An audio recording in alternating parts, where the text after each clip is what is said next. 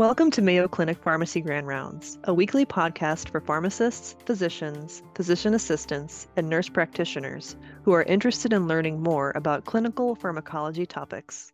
I'm your host, Sarah Thompson, Director of Pharmacy Education and Academic Affairs at Mayo Clinic. To claim pharmacology CE credit or to get a copy of presentation slides, visit ce.mayo.edu slash pharmacy podcast. Cardiac inotropy and chronotropy are regulated through hormones, sympathetic and parasympathetic innervation.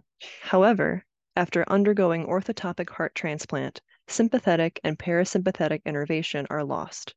This significantly impacts baroreceptor and chemoreceptor reflexes, how the heart responds to exercise, and response to certain antiarrhythmic medications. Sinus node dysfunction in the immediate postoperative setting, which necessitates epicardial pacing, may require the use of agents such as theophylline, terbutaline, albuterol, or isoproterenol. Tachyarrhythmias can occur at any time after transplantation. Furthermore, standard antiarrhythmics may be ineffective or require dose adjustments. Let's join pharmacist Tanner Melton to review the literature assessing drug selection and dosing for chronotropic and antiarrhythmic agents that may support the denervated heart after transplant. The number heart transplants performed every year has been steadily climbing, with over 4,000 heart transplants performed in 2022. So, with that being said, if you have not yet cared for a heart transplant recipient, buckle up because they are coming. And a common complication after the surgery itself with heart transplant for heart transplant recipients is arrhythmias. And this can be caused because of changes in physiology that occur, some of the medications we might use, and even direct insults from the surgery itself.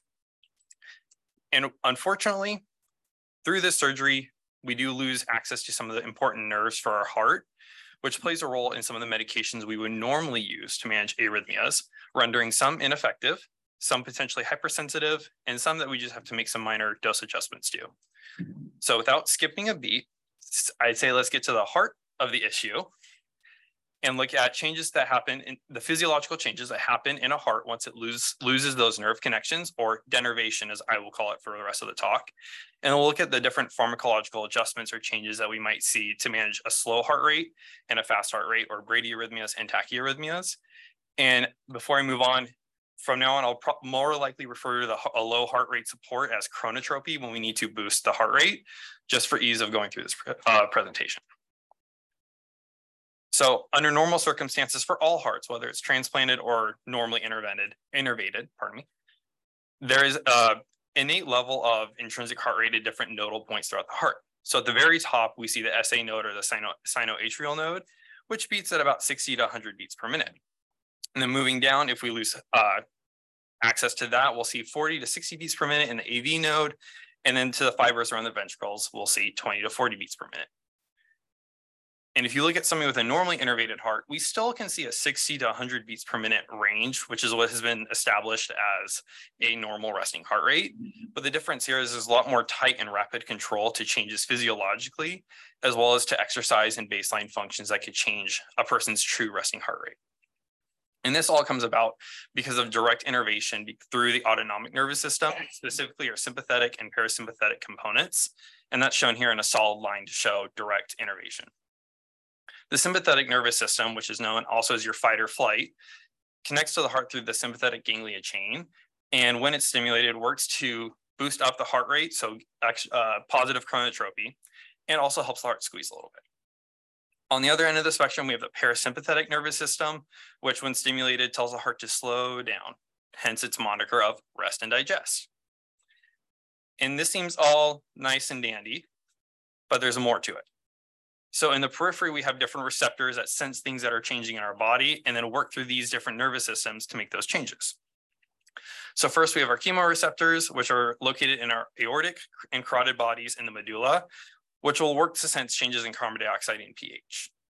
And depending on the changes that happen without going too much detail into it for the sake of time, they will then work through these two symptoms to make the appropriate changes to our heart rate. And then our baroreceptors, which will sense blood volume and pressure. So think when you stand up or sit down really quickly, keying in on something like orthostatic hypotension, uh, and the aortic arch and carotid uh, arteries they'll work the same way. So if there's a change in pressure and we need to adjust the heart rate to at least get our cardiac output changed quickly, this is how we'll do it. And our last component component is hormones.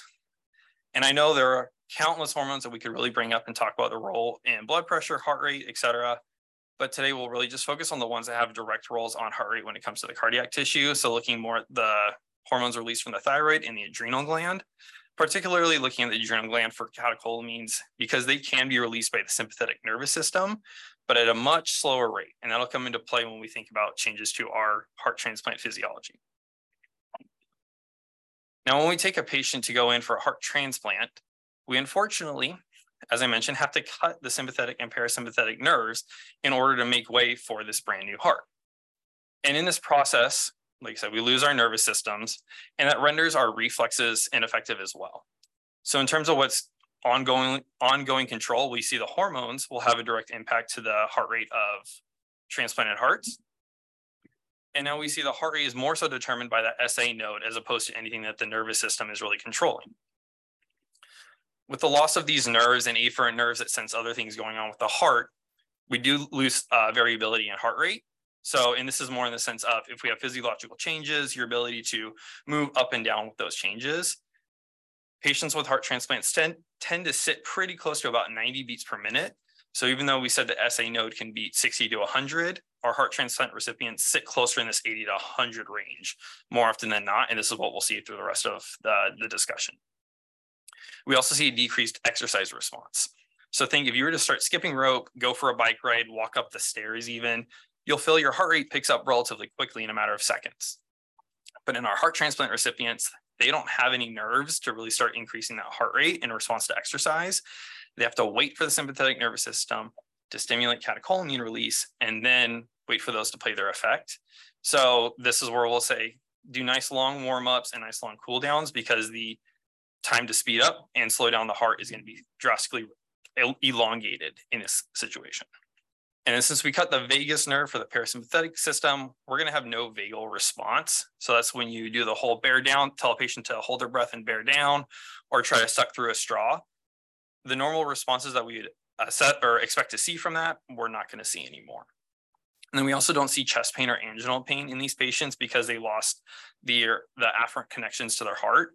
So they're more like, they're unlikely to have those uh, symptoms for any cardiac issues that come up, as well as palpitations and a proper understanding within their body of orthostatic hypotension. They may not feel that dizziness as easily as other patients. And then lastly, we do see changes to the medications. So to keep this at a broad scope, those that would have a change in heart rate because of effects on, say, blood pressure, so a very indirect acting, acting mechanism, won't really see that heart rate change anymore. And those that work by targeting the autonomic nerve, so the sympathetic and parasympathetic connections to the heart, are generally going to be presumed to be ineffective as well. And then we do see potential changes in heart rate in our heart tissue receptor densities. And this can make some medications a little bit more hypersensitive in terms of their response. And that's something that we'll consider as we go through. To make this transplant possible, the old technique that was used historically was a technique called the biatrial, uh, biatrial anastomoses or connections. And what surgeons did is quite literally how the name sounds. They connected the new heart around the left and right atria of the old heart and made these connections there. As you can see, this is very close to our conduction system in the right atria, which poses some issues for arrhythmias like we're going to talk about. Come 1991, a new technique was introduced clinically called the bicaval technique, where instead of having the right atria in particular, they shifted those connection points to the inferior, inferior and superior vena cava, and then moved the left atrial to include just the left atrial cuff, the pulmonary artery, and the aorta, with the hopes of trying to reduce these complications, primarily think about bradyarrhythmias and tachyarrhythmias. But both can still have these complications because they are still working close to that right atria and altering the tissue and allowing for uh, tachyarrhythmias to take place. So with all that, we're going to slow down and talk about bradyarrhythmias. And the main one that we see for bradyarrhythmias in heart transplant recipients is sinus node dysfunction. And this is uh, what happens here is when we our sinus node is not working, we don't have the 80 to 100 beat per minute rate anymore. Instead, we'll see something closer to 60 beats per minute, giving the idea that the AV node is the one running the show now, since we don't have our nerve, our autonomic nerves doing anything. And this happens in about 17.5% of patients. And if you go through literature, you'll see varying counts. And this really will depend on what type of surgery they had done is a big indicator for this. So the biatrial anastomoses by far had a higher incidence of this. In some studies, up to 40% of their patients having sinus node dysfunction after surgery, and versus the bicaval, it might drop down to 10%. So in general, we see our patients floating somewhere in this range, but towards the lower end with the newer procedures. Other risk factors are the graft ischemic time. So the longer our organs on ice not being perfused, the more likely we are to have risks with uh, bradyarrhythmias and sinus node dysfunction in particular. And then medications. So if they have intraoperative adenosine, there's been concerns of sinus node dysfunction there. And I will touch on that later on, actually. So stay tuned. And then the other one that has been a point of conversation has been amiodarone pre-transplant. And this has been difficult because there is a larger meta-analysis that came out that does suggest that there is an increased risk of sinus node dysfunction with pre-transplant use. However, when in those studies, the time, the duration of amiodarone use was very ill-defined in that, or very variable, I should say. So some patients were on it longer and some patients were on it shorter. And the ability to discontinue it appropriately going into heart transplant, thinking of if this is an emergent transplant, we may not have time to discontinue it.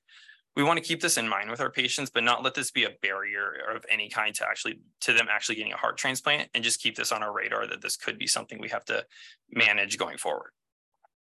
And when we manage these patients, when they present with this, they can be asymptomatic, as a lot of patients are. And some cases have even noted they've had asystole up to even death because of this, this sinus node dysfunction and bradycardia. But the one symptom they won't present with is chest pain, as we noted, because they lost the, those nerves to sense it. And our goal in treatment for this is really trying to hit that 90 beat per minute heart rate, since that's what we would expect the sinus node to do on its own. And we want to avoid the use of permanent pacemakers just because it's another surgery to get it placed in the first in the first place. Um, if we have to adjust the wires, we might have to have more procedures from there. And then if we do end up having the opportunity to get it explanted, that's another procedure. And with these patients already being at increased risk of infection, just adds another source for that. So there's complications that we would want to avoid it. And it makes a little bit more sense too in this when we think about, okay, sinus node dysfunction normally only lasts on the scale of weeks to months. This is not an indefinite complication for a majority of our patients. So our treatment options are pacing. So we have temporary pacing and then the permanent pacemaker that I mentioned, but there are some medications that we use. For bradyarrhythmias, kind of in general, we've used isoproterenol and epinephrine, and their role has relatively remained unchanged for the transplanted heart, having significant beta agonism to have that positive chronotropy, improve that heart rate, and get the patient to their goal. The caveat here is they are IV only and generally reserved for ICU level of care. Another medication that you might think of is atropine that is generally used for bradyarrhythmias. However, in the transplanted or denervated, denervated heart, its role of blocking parasympathetic activity doesn't do anything anymore because we don't have that parasympathetic innervation to control the heart rate. It won't, we won't see any changes to the heart rate if we try to use it. So now it starts to raise the question, okay, we might be looking at the scale of months for the sinus node dysfunction. I don't want to keep my patient on isoproterenol for months and keep them stuck in the ICU. So do we have some oral medications? Well, don't hold your breath because we do.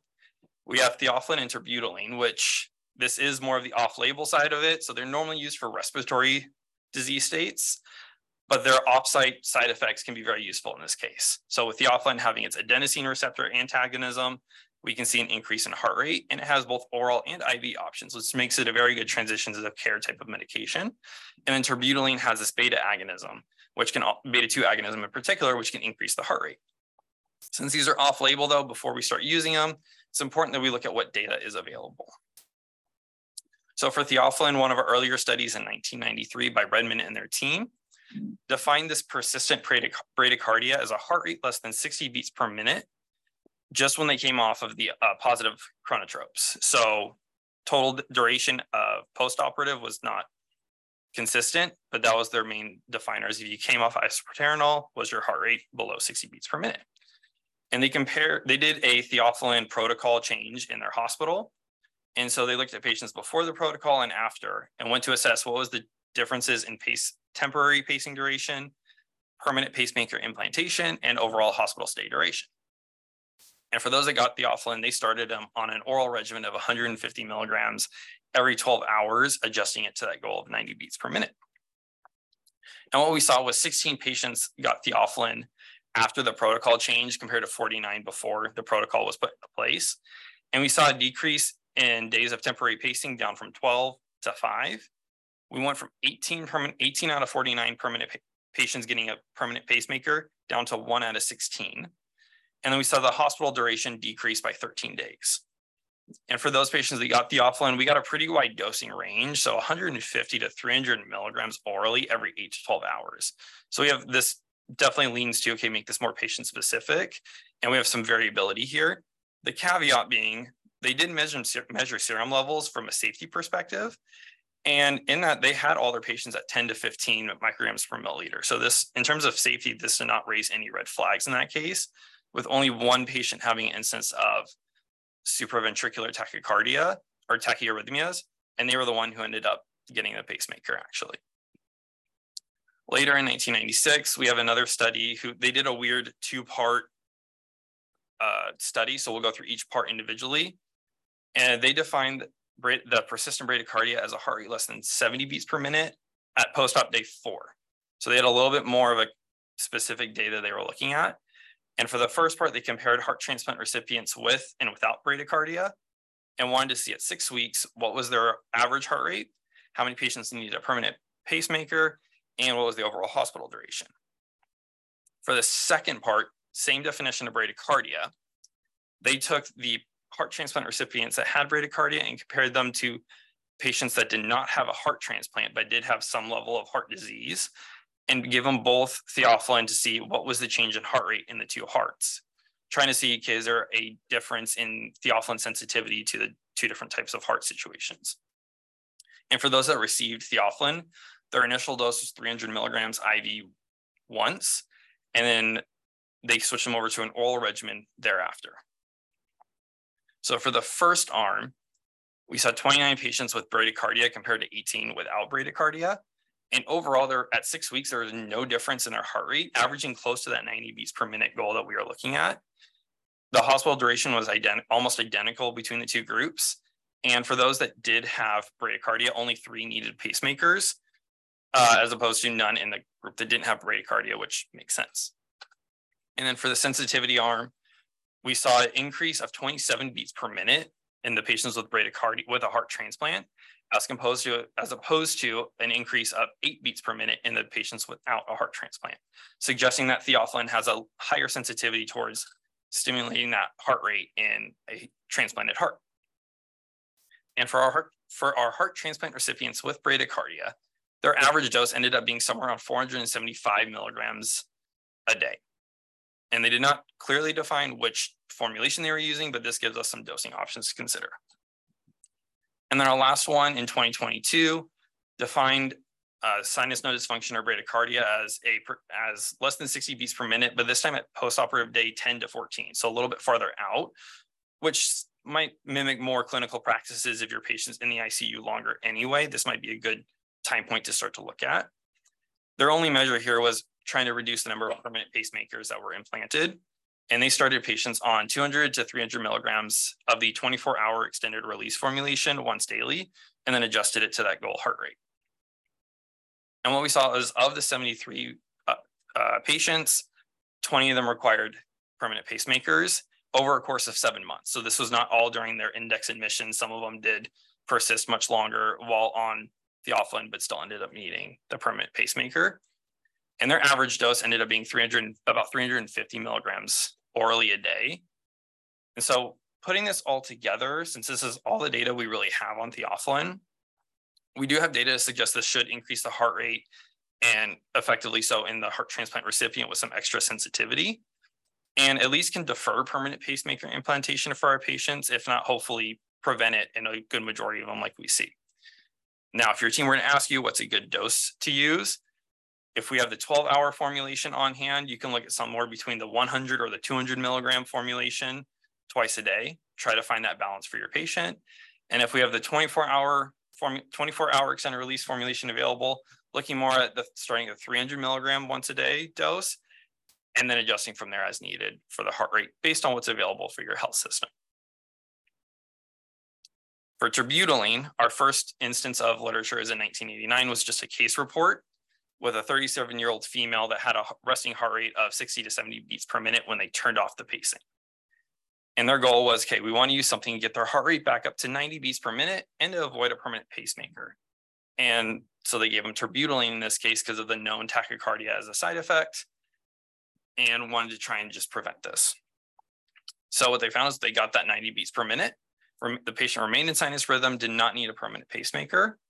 And terbutaline was used for a total of seven days and she remained in sinus rhythm. So a pretty short course and starting this proof of concept that this might work. Now, moving forward, the next two studies I will bring up are both uh, abstracts only, so we don't have much to dig, to dig into for them, but it still shed some good light on terbutaline. So first, from Doligalski and their team, they define this persistent bradycardia as just the need for heart rate therapy at discharge. It's a little bit more ambiguous at this point, looking just to avoid the use of a permanent pacemaker. And they use terbutaline from 2.5 to 10 milligrams three, orally three times a day. And what they found was about almost half of their patients had bradycardia, so a much higher rate than what we've seen already. And they noted no instances of permanent pacemakers in this case by the use of terbutaline. And here they noted terbutaline being used for 12 days while inpatient.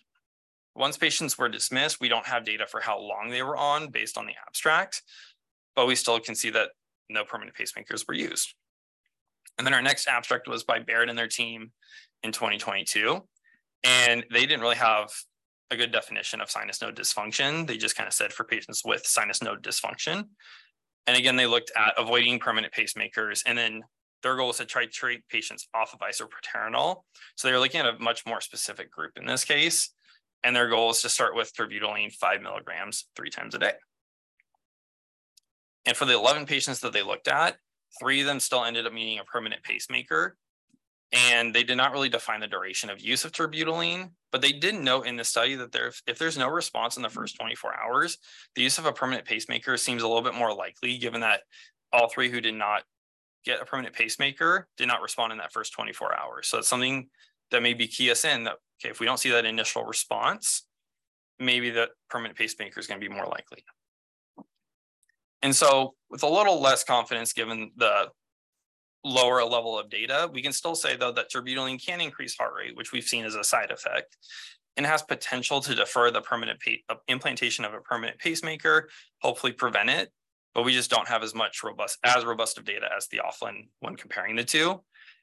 And if we are going to use this, five milligrams three times a day is a good starting point because we have flexibility then to titrate to effect for our patients. And then trying to put this into a clinical practice, so if you look at a patient with persistent bradycardia and they're currently in the ICU, we can think about keeping on the temporary pacing wires and supporting them through something like isoproterenol or epinephrine. But when they're ready to move out of the ICU to a non-ICU floor, now we have to start considering, okay, is it time for that permanent pacemaker? Or is it worth trying the medications, theophylline or terbutaline, to defer that, if not prevent it, and give give their sinus node time to wake up? So the next question is a case.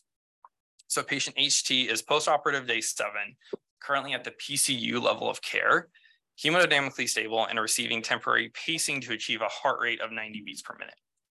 When they hold the pacing, HC is still hemodynamically stable, but their underlying heart rate is 60 beats per minute. The team wants to start a medication to facilitate the cessation of these pacing wires and get them ready for discharge. Now, moving on to the next part, looking at tachyarrhythmias will speed things up a little bit. So tachyarrhythmias can happen in about up to 30% of our heart transplant recipients, so a higher occurrence rate. And we're, when we're thinking about this, there's, again, biatrial anastomosis is the key risk factor here because it, completely encircles the right atria, increases our risk for arrhythmias, particularly atrial fibrillation early on. And then we'll see atrial flutter later on due to other complications such as the allograft vasculopathy or infections. The one thing to note with heart transplant recipients, though, is rejection can be a uh, cause of these arrhythmias. So if a patient does present with a arrhythmia well after transplant, we need to work them up for rejection immediately because that could be a big concern. And when they're presenting, they should still have that shortness of breath. They should still present with hypotension, but just like with the bradyarrhythmias, they're not likely to present with chest pain or palpitations or anything like that. So we'll have to get a little bit more creative in our assessment of these patients. And then our goal, once again, trying to get back to what should be a heart rate of 90 to 100 beats per minute in these patients, since that's where, since that's where their sinus node should be keeping them. And if we can keep them in sinus rhythm. And to do a large overview type of algorithm to think about kind of tachyarrhythmias in general with our heart transplant recipients, first assess if they're hemodynamically stable. So playing off of old algorithms, if they're not stable, look at cardioverting as soon as possible. If they are stable, we have more time to work up, okay, what's the cause of this? If it's a rejection or infection, let's start treating it immediately. And if it's not one of those, if it's something like allograft vasculopathy, which is just a chronic disease state that develops in our heart transplant recipients, treating it immediately is not entirely an option. So we can look at other non-pharmacological versus pharmacological options. However, non-pharmacological will not work in our patients because we're thinking about things like the vagal maneuver or the carotid massage. And since we've lost the vagus nerve connection to the heart, it's not going to work. On the contrary, pharmacological medication, pharmacological options should still work. So we'll look at those. So two of the first ones we'll look at quickly are calcium channel blockers, particularly our non-dihydropyridine, so diltiazem and verapamil, and digoxin. So for diltiazem and verapamil, overall, we want to try to actually avoid these when possible, just because they're moderate CYP3A4 inhibitors and can significantly decrease the metabolism of our calcineurin inhibitors, to tacrolimus and cyclosporin, and increase their levels and just make the care a little bit more complicated and increased risk of side effects. But they are still effective at that rate control if absolutely needed. For digoxin, this is rendered ineffective because its parasympathetic activity does not connect. Because there's no connection, it's not going to work for rate control purposes. That being said, if you do need it for inotropy, digoxin will work from that perspective, but in terms of heart rate, it won't help. Then moving down our list, beta blockers, another tried and true medication that we would normally think of. Overall, these are still very effective and could be one of our preferred rate control medications acutely. The one caveat you might hear for some providers or concern is, oh, using beta blockers will decrease our cardiac output in these heart transplant recipients and lead to worse outcomes. And as of now, this has not been fully substantiated by the literature, and there are ongoing trials to confirm this, but this concern is a more historical perspective. And at this point, beta blockers overall are fairly safe to use in heart transplant recipients. The only immunosuppression interaction caveat is carvedilol specifically can increase our cyclosporin levels. So pay attention if that drug interaction pops up.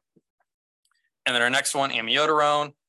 Not a whole lot of changes here. It's similar efficacy. Its mechanism is relatively unchanged. The only thing is we do have to do monitoring because as we all know, amiodarone has a lot of drug interactions, particularly with our calcineurin inhibitors and sirolimus. So not as significant of an inhibitor as the uh, non-dihydropyridine calcium channel blockers, but still something we need to monitor. And then in terms of antiarrhythmic drugs, something like propafenone or flecainide, we can use these medications, but we need to roll out cardio, cardiac allograft vasculopathy first. And since this is a common complication in our heart transplant recipients, this may not be a go-to medication all the time. And the amount of time it would take to work them up for this and get proper screening, you want to treat the, the arrhythmias faster. So something just to consider.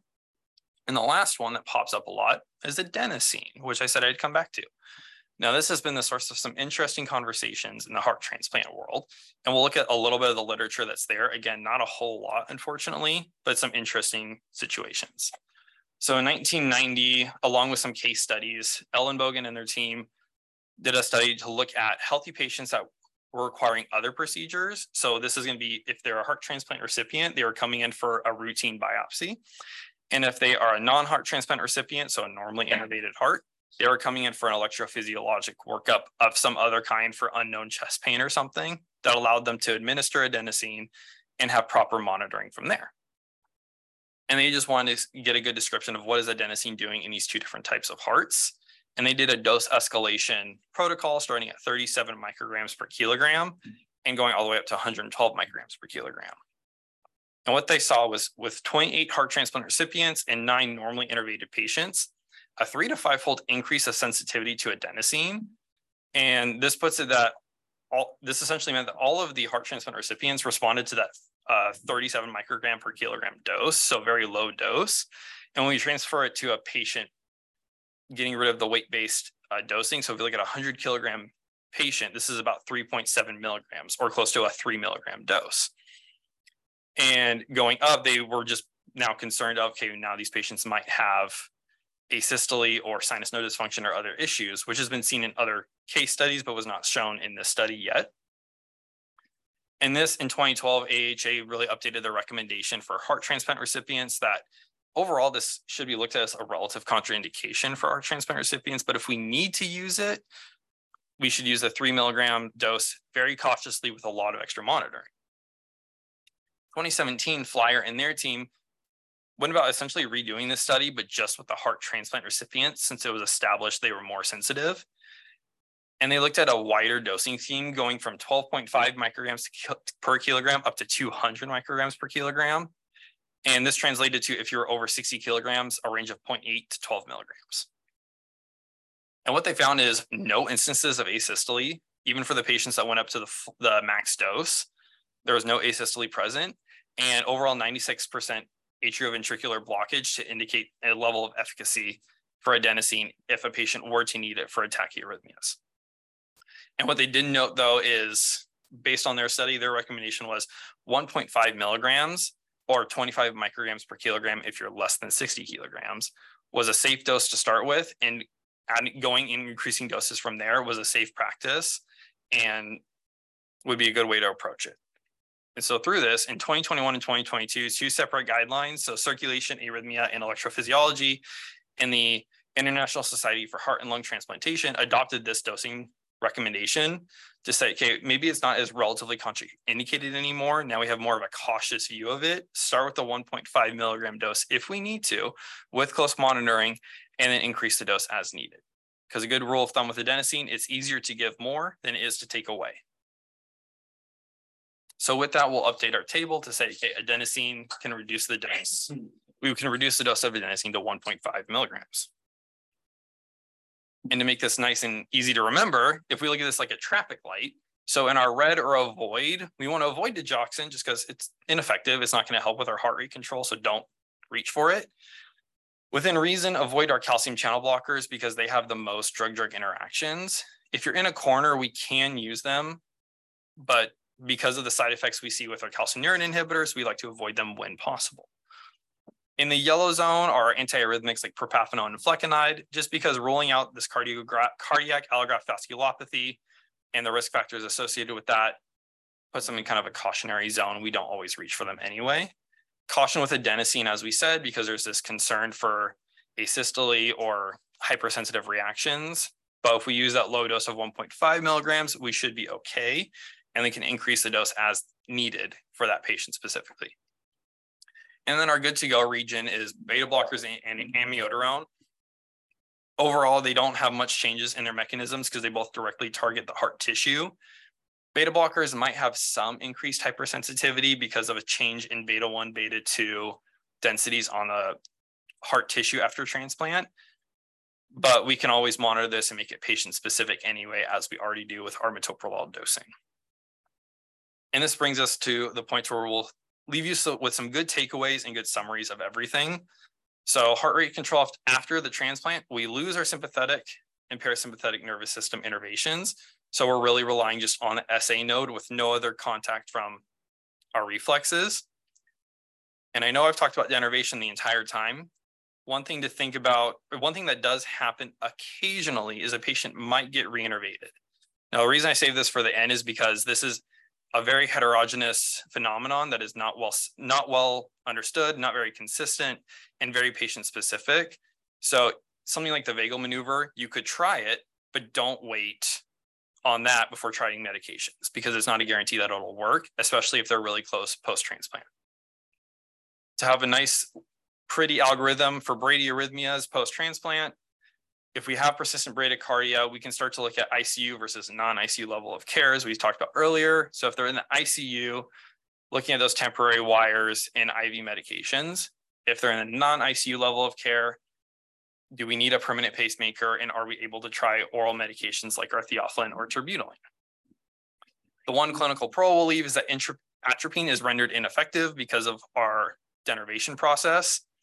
And there has been case studies that show that theophylline can increase tacrolimus levels. So just keep that in mind if a patient's on tacrolimus, which is most of our heart transplant recipients, that if we start theophylline, it may increase those levels, but not enough to where I would say it would bar the use of that, just something to monitor closely. And then from a tachyarrhythmia approach, first, are they hemodynamically stable? If they are, first let's rule out rejection and infection because those are two very important disease states that we have to manage in our transplant recipients. From there, we can try that pharmacologic non-pharmacological interventions that we talked about, but they're likely to be ineffective unless by some chance it's years out and our patient happens to be reinnervated, in which case great.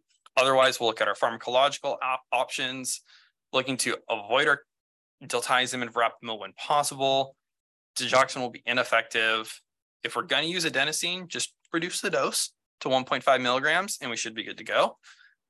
And then if we need to, amiodarone and beta blockers are good to use for acute periods, long term, ongoing data looking into that currently.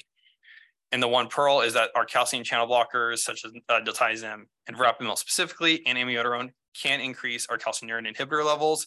So if we go for one of these three medications, just be ready to closely, even more closely monitor your tacrolimus levels. And then a nice back to our stoplight, this time adding in our bradycardia. So avoiding atropine because ineffective. Our good to go is isoproterenol and epinephrine, but the caveat being only in the ICU, but they're very tried and true medications. And then our yellow zone, we have we do have theophylline and terbutaline just because we don't have the most robust data for them. But from what we saw in the studies, overall safe, no noted side effects. And when we did have serum levels, they were all within our safety range, but just not a lot of data to back them up since they're still off label. And then before we leave here today, some recommended readings if you want to look more into this that I found useful and helps to put this all together. So it's a lot of words, but the 2021 circulation, arrhythmia, and electrophysiology management of arrhythmias after heart transplant, the 2022 ISHLT guidelines for the care of heart transplant recipients, which goes more beyond arrhythmia. So if you really want to dig more into the care of heart transplant recipients, go dig into that lovely massive document. Uh, and then the 2012 AHA arrhythmias after heart transplant mechanisms and management to really understand where these arrhythmias are coming from. If you enjoyed this episode and want to hear more, subscribe using iTunes or your favorite podcasting app. Thank you for listening to Mayo Clinic Pharmacy Grand Rounds. Join us weekly for more exciting clinical pharmacology topics.